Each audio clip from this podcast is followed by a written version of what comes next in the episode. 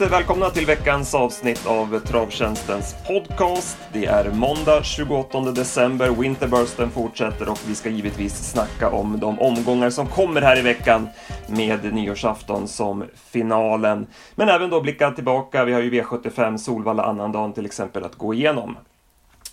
Andreas Henriksson heter jag är med mig P.A. Johansson. Ja, P.A., du var på plats både på Mantorp och på Solvalla här under julveckan. Vad tog du med dig för intryck? Ja, men jag kan väl säga att det var ju sådär riktigt spännande lopp. Solvalla-finaler, inte sommar och snabbbana, utan det hände otroligt mycket i loppen och det hände otroligt mycket sista 100 och sådär. Så att det var ju en jättefin sportslig dag och vi hade ju framgångar på livet också. Det är ju inte det hela sämre, men det är ju fantastiskt tråkigt att vara. Jag var helt själv på pressrummet, jag såg inte en människa på publikplats. Det är nästan som man blir lite scary faktiskt när man ser det. Ja, så är det. Mantorp då, sportsligt där. Björn Gop tog en dubbelseger. Var det något mer du tog med dig därifrån? Nej, det var ju de här lite vanliga lopp om man säger. Och det hände ju en del även i dem då. Så att det var lite oväntade vinnare i vissa lägen. Men som du säger, Björn Gop avslutade med en dubbel. En bra Zeta Kronos som han körde resolut med till spets. Och sen vann hon lätt. Hon går ut på Axfall på nyårsafton. Och sen en sur vinnare för oss, Cruz. Jag hade tippat det lopp och trodde ingenting på honom. Och så slog han av mitt stora drag, höll jag väl på att säga, i omgången Bravo Santana precis på linjen. Så att det var lite tungt, men det var ju bra formintryck på Cruz. Och även de här två ska ut på V75 i veckan och då handlar det om Kalmar och V75 1 då på lördag. Får se om du kan ta revansch då. Ja, han har ju i alla fall spetsläge igen, Bravo Santana, och nu ett lopp i kroppen. Det är ju en så bra häst så jag tror att han ska gå framåt på det i alla fall. Men vi får se, det fanns ju andra intressanta hästar med i det loppet också. Det var väl när man ögnar så var väl den Kalmar en ruggigt spännande omgång, va? Kalmar gillar vi ju. Det brukar vara roliga lopp och långt upplopp också. Så den omgången ser vi fram emot. Men vi tar det lite lugnt. Vi börjar med de omgångar som har varit. Mantorp där fick vi inga spelmässiga framgångar. Det var ju många betrodda som vann, men så blev det två storskrällar och då stack ju värdet iväg. Det har vi sett förut. Ja, precis. Vi hade ju fått plus på Ranko-spel i alla fall om Bravo Santana hade vunnit sista med lite sexer där. Men nej, det vart inget med. Men det, som du säger, det är ett par skrällar och då drar det iväg. Speciellt sådana där omgångar som spelarna har lite svårt att liksom och vad ska jag säga, stylta upp var liksom man ska hamna, då händer det ofta väldigt mycket på utdelningsmässigt då. Sen hade vi julafton, det var ju trav på Eskilstuna. Ett trevligt initiativ tycker vi, speciellt nu när vi lyckades få in lite inslag också. Vi fick in V4 där, klartecknet på Zenit Brick, och sen hade vi riktigt bra ranking, så det blev runt 7000 in där på julafton. Ja, men härligt tillskott för de som köpte tipsen och som följde dem också då. Sen hade vi Umeåker på juldagen. Där fick vi 7 rätt på Ranko-spel, så plus även där. Och Robert Dunder som har haft tufft på V75. Nu fick han en dubbelseger. Nu var väl här visserligen inte STL-lopp, så att det räknas väl inte in i statistiken. Men likväl hade han ställt i ordning. Ja, verkligen. Och Albert Sonett, den gillar man ju. Vilket klipp det var i stegen när han bara... Ja, det såg ut som han joggade förbi dem över upploppet. Så den var riktigt, riktigt bra tycker jag. Och sen hade vi då i lördags V75 på Solvalla-finalerna. De kan vi väl gå igenom lite mer ingående då. Och vi fick betalt på 2 käpphästar som vi har jagat en längre tid. Och den första var Racing Brodda som vann på nytt svenskt rekord. Och hon var ju jättebra. Ja, verkligen. Hon syntes hela dagen att hon var i ordning och först så såg det ju jobbigt ut. Hon hade väldigt långt fram typ i första sväng, men sen försvann de en efter en, så inför slutrundan satt hon helt perfekt på det i andra par utvändigt och det hade varit ganska hyggligt tempo också. Så då förstod man ju att de skulle vinna och sen svepte hon dem på sista långsidan och vann åkandes på, som du säger, svensk rekord och 12 sista 800 hade jag på henne. Roligt för Mattias Ljuse, man har ju tagit fram den här hästen från grunden kan man säga, och hon har ju levererat varje år. Snyggt tränarjobb att ha henne i så fint skick. Bakom då, vad ska vi säga där? Vikens Dome kördes ju till spets efter ett varv men var ju svinkall tidigt och utgick ju. Sen Exodjevici tog över ledningen där, men galopperade, var det 1100 meter kvar ungefär. Du som såg det live, såg du varför han hoppade? John hade ryckt i huvan på han precis innan och ville väl ha han liksom fortsatt på bettet, och då såg det ut som han snubblade till, men precis i situationen efter. Men han var inte helt rytmisk heller, tycker jag inte, så att min känsla är, men det är bara att gissa, att han hade fått svårt att stå emot i alla fall då, men själva galoppen tror jag berodde på att han snubblade till. Bakom Racing Brodda, Amigo Racer var ju tvåa och tror att han ska också ut här i veckan, va? Ja, i det här Sylvesterloppet på Axvall på torsdag då. Han har spetsläge, men det är ju ruskigt tufft emot där. Men det är väldigt, väldigt bra form på honom. Vi går till klass 2-finalen och här blev det en skräll i Morotai de Gato som fick loppet i rygg på ledande Trumpy, tog i spets och släppte, och sen så tog han sig ut. Det var snävt, men man valde att fria från domarhåll. Hur såg du på det? Ja, nu ska jag inte säga att jag är någon måldomare, men jag köper det absolut, för att som jag bedömde det så behövde inte Robert Berg korrigera Gelatiamo, som var den som var utvändigt, och det är hårt i mål, men han liksom hade han behövt väntat någon 10:e sekund med att gå ut, så hade han nog hunnit fram ändå, tror jag. Och jag måste harangera Oskar Kjellinblom där, för han var ju verkligen kylig och väntade på luckan. Och sen hörde jag i Robert Berg i en intervju att han blev absolut inte störd. Han trodde han skulle bli störd först, som han uttryckte det, men det var ingen kontakt, och så det var helt rätt och fria, som han sa då. Så att, men Oskar fick ju böter för snävkörning, men måldomarna bedömde att det inte påverkar resultatet, som han fria. Och jag håller med. Jag tyckte det var bra att de fria. Jag tyckte det var rätt att de fria. Bicker trea, tycker han gick bra. Han gör jobbet i tredje spår. Han är väl inte tillräckligt snabb riktigt ännu för att vinna över den här distansen.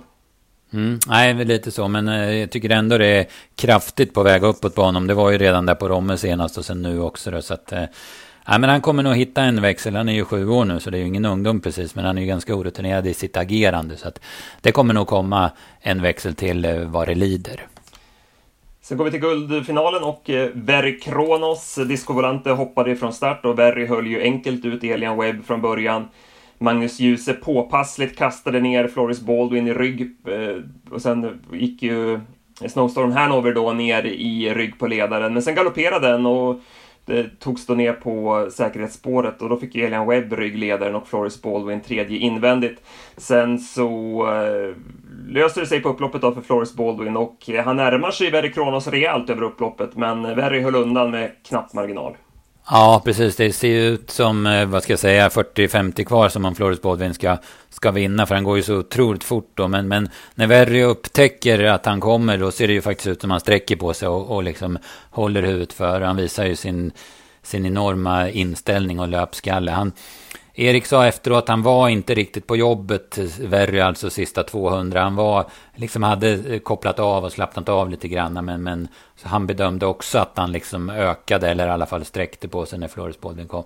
Sen ska man ju ha med sig att Floris Baldwin går ju otroligt fort. Jag hade 8,5 sista 8 på honom, och han går ju otroligt fort sista 300, och speciellt när han får luckan då, ungefär 250 kvar, då skjuter han ju till, ja men ruskigt. Så den hästen har ju osannolikt bra form alltså. Om vi leker med tanken att han får ryggledaren, tror du att han vinner då? Ja, det är väl inte omöjligt, för då liksom skulle han ju kunna övermanna honom på några steg och få greppet då när han har som allra högst fart. Så det tror man ju, men man vet ju inte heller, för Verry Kronos är ju en extraordinär häst med en extraordinär inställning. Va? Jag är lite inne på att Verry vinner då också, för att då måste ju Floris Baldwin gå ut lite tidigare, eftersom Elian Webb då får fritt från tredje invändet förmodligen då. Och sen, ja, då hinner ju Verry svara Floris sida lite tidigare dessutom. Och man ser ju eftermål också att Verry är ju före. Det är inte att Floris Baldwin är förbi eftermål. Nej, precis. Så min feeling är att Verry vinner ändå. Men det är som sagt, det kan man ju bara spekulera kring. Ja. Nadal Broline nämnde vi ju i podden förra veckan att han skulle kunna vara lite smårolig här. Och han går ju bra som 4, men hamnar ju för punchy till då. Ja, precis. Det var ju bara 13,7 första varvet, så att det var ju ingen körning där mitt i loppet, så då var det ju svårt att ta något. Men som du säger, han går ju jättebra. Han är ju den... De som var före honom i mål gick ju spets, ryggledaren och tredje par in. Va? Så det var ju han som gjorde det i spåren. Sen ska vi säga att Disco, han ställde sig ju den här gången. Det är ju inte varje gång han gör det. Och sen var han ju med i mål med lite krafter sparade. Han såg ju väldigt fin ut. Så att han håller ju formen i alla fall.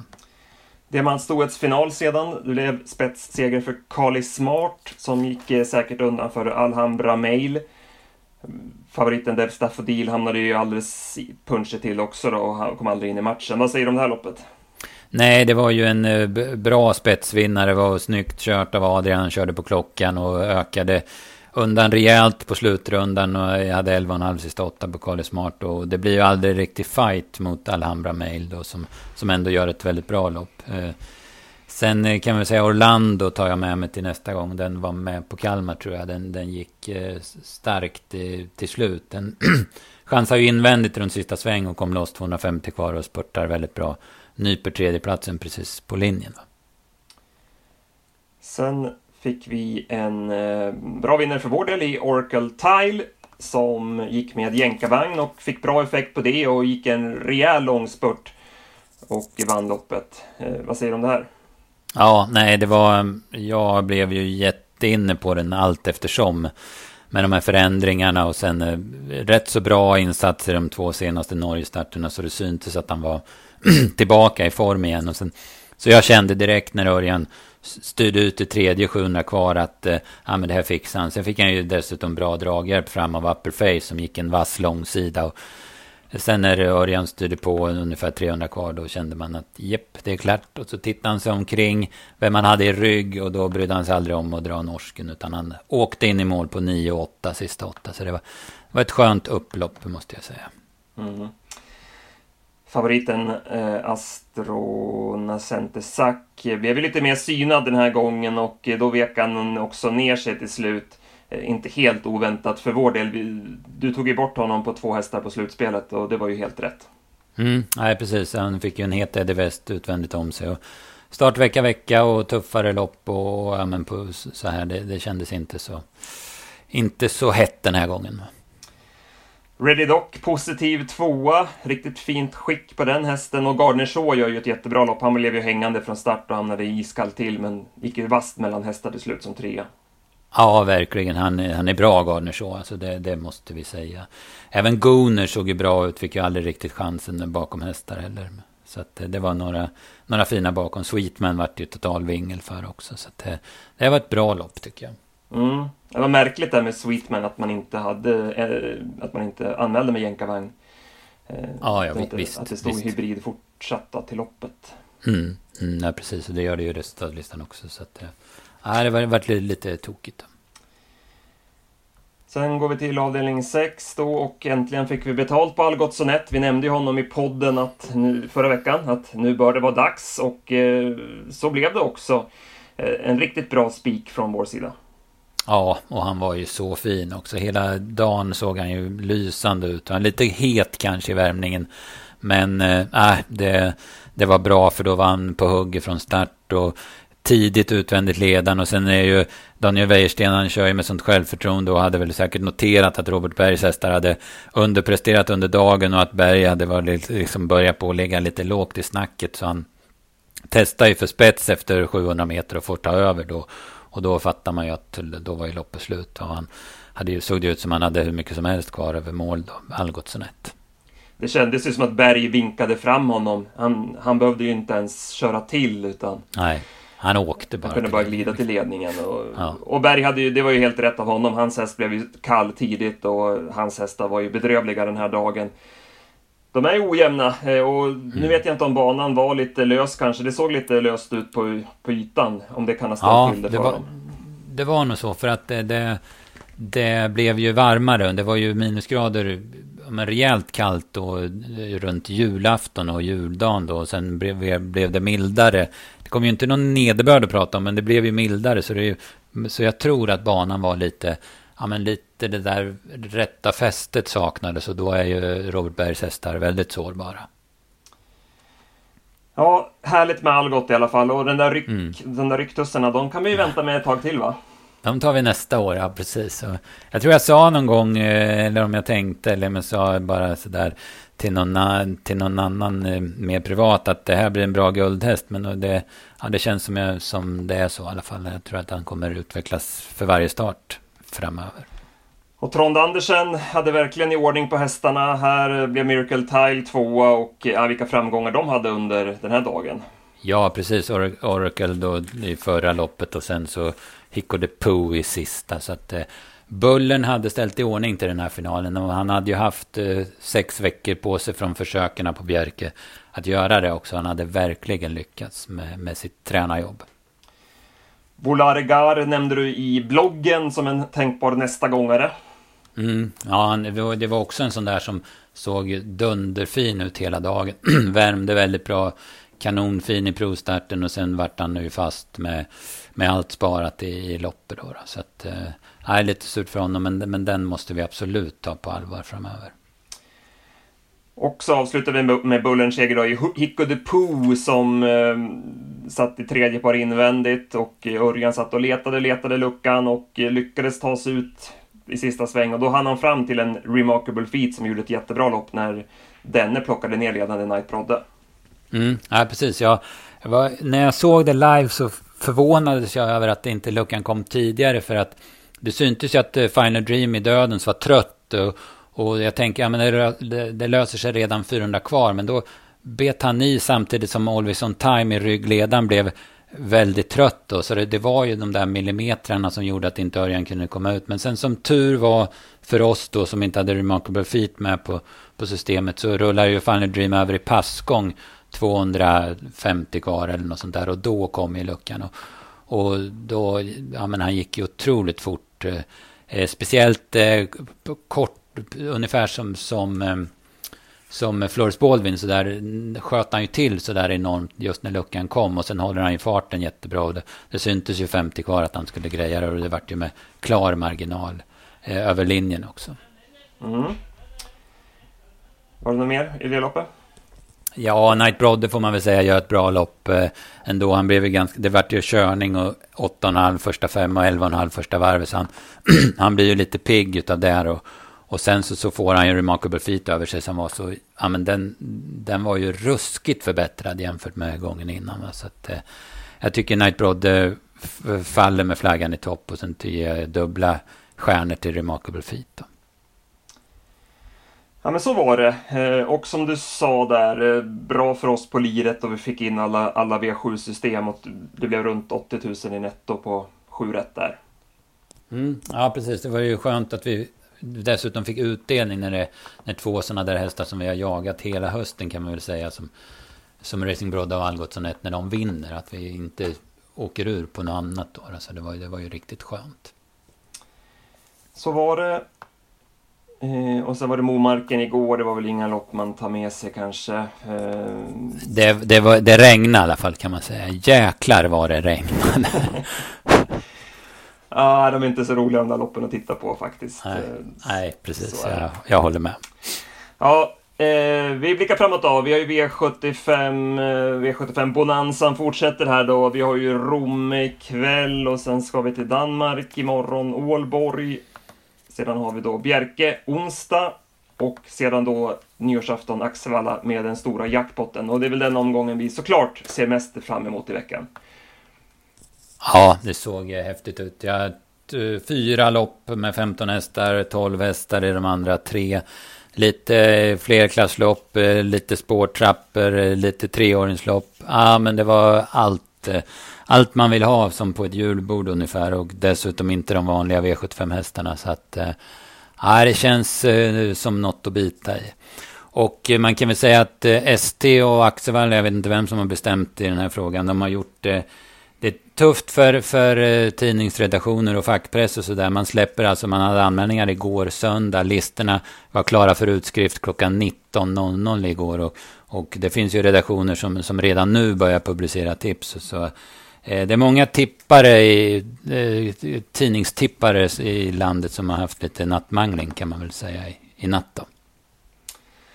Så är det. Jag kollade lite snabbt på listorna och en häst som jag vet skulle ut den här tävlingsdagen var Vikens Fingerprint. Hon startar alltså i V75 6 från spår nummer 7. Jag pratade med tränaren där inför förra loppet på Färjestad. Redan då hade man det här loppet i sikte. Och hon var ju jättefin då vid segern där på Färjestad. Vi spikade ju henne då. Men hon lär ju inte vara sämre med det loppet i kroppen med tanke på att man har haft siktet hit. Och hon går ju bra också med skor och är tuff och rejäl. Så att jag tror absolut att hon kan vinna igen. Så att det får bli mitt tidiga speldrag till jackpotten på torsdag. Mm. Nej, men jag håller med. Jag tror det kan få hygglig rens och hyggligt odds på henne, för jag anar att Zeta Kronos blir favorit och det står väl spets i programmet på henne från spår 1. Så kan Indra Secret göra jobbet, så får du din Vikings Fingerprint till slut sen då. Det blir långt upplopp för Zeta Kronos, kan jag säga. Ja, men Indras över sig typ 1400 meter, så det kan det nog vara så. Absolut. Sen måste vi ju snacka om det nyinstiftade Sylvesterloppet, heter det. 337 000 till vinnaren, 2640 meter. Hästar utspridda på 4 olika volter och ja, men det blev häftigt. Jag ska inte dra några likheter med Hapranovers, men det är lite samma feeling. Det är bra hästar för varje klass så att säga, och tänkbara vinnare på varje distans i alla fall. Ja, verkligen roligt lopp. Har du något tänkbart drag till det loppet? Ja, jag har väl en rolig där, men den kan jag ju vänta med till tipsen, den vill jag inte släppa här. Men däremot kan jag nämna Pacific Face kommer ut från 2700 meter, alltså från sista distansen där. Och han har ju varit nere på Vincennes, gjort 2 starter, och jag kollar dem nu på morgon. I första starten där som Peppe körde själv, så fick han det liksom aldrig att bita i spåren. Det var ju 2-1 autolopp där och han hamnade långt ut och långt bak. Då kom man liksom ingen vart. Men senast var han ute i ett Montelopp, Mathieu Brevard red honom och han hamnade en bit bak och han gick bra till slut. Det var 4 i mål, men han måste ha blivit diskad för orent trav, för han travade inte speciellt bra. Men jag tyckte det var en bra avslutning, så att jag tror att Pacific Face håller samma form som han hade när han var ute i de här stenhårda guldloppen tidigare i höstas då. Så att trots 2,7 och sådär så ska han tas på allvar, tycker jag. Toppen. Vi släpper ju tipsen löpande på travtjänsten.se. Det är bara att gå in där och så får ni koll på när tipsen dyker upp helt enkelt. Och så kämpar vi vidare. Japp. Kalmar där, ska vi nämna något om Kalmar också, eller? Det kan vi absolut göra. Det är ju, som vi nämnde lite tidigare där, alltid intressant på Kalmar. Gulddivisionen där får vi se Dragster. Han drog i spår 1. Möter ju Sevilla och några till där. Får vi se hur vi löser det loppet. Garrett Book med ett lopp i kroppen känns en... Ja, det har han inte alls. Han gör ju comeback. Alltså, vi har ju även Orlando nämnde du där i storloppet. Jag har ju min nästa gångare där, Ultra Bright. Får vi räkna lite på tillägget där och se om hon kan kliva runt om eller inte. Men det var i alla fall ett bra intryck på henne senast. Ja, det var, när man bläddrar igenom det här är ju helt färskt för oss, så var det ju många hästar som man har noterat i starterna innan som har gått väldigt bra, så att det blir häftigt på torsdag den omgången, men det blir också riktigt häftigt på lördag.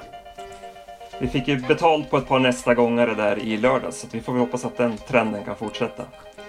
Ja, precis. Vi har ju haft lite flyt. Vi fick ju in en bra sudd på V4 Skellefteå igår söndag också, skulle vi säga. Vi satte 2 system och det var väl 22 000 eller något netto där. Bra vinterform på oss. Vi hoppas att den håller i sig veckan ut. Så tackar vi alla er som har lyssnat. Så hörs vi igen nästa vecka.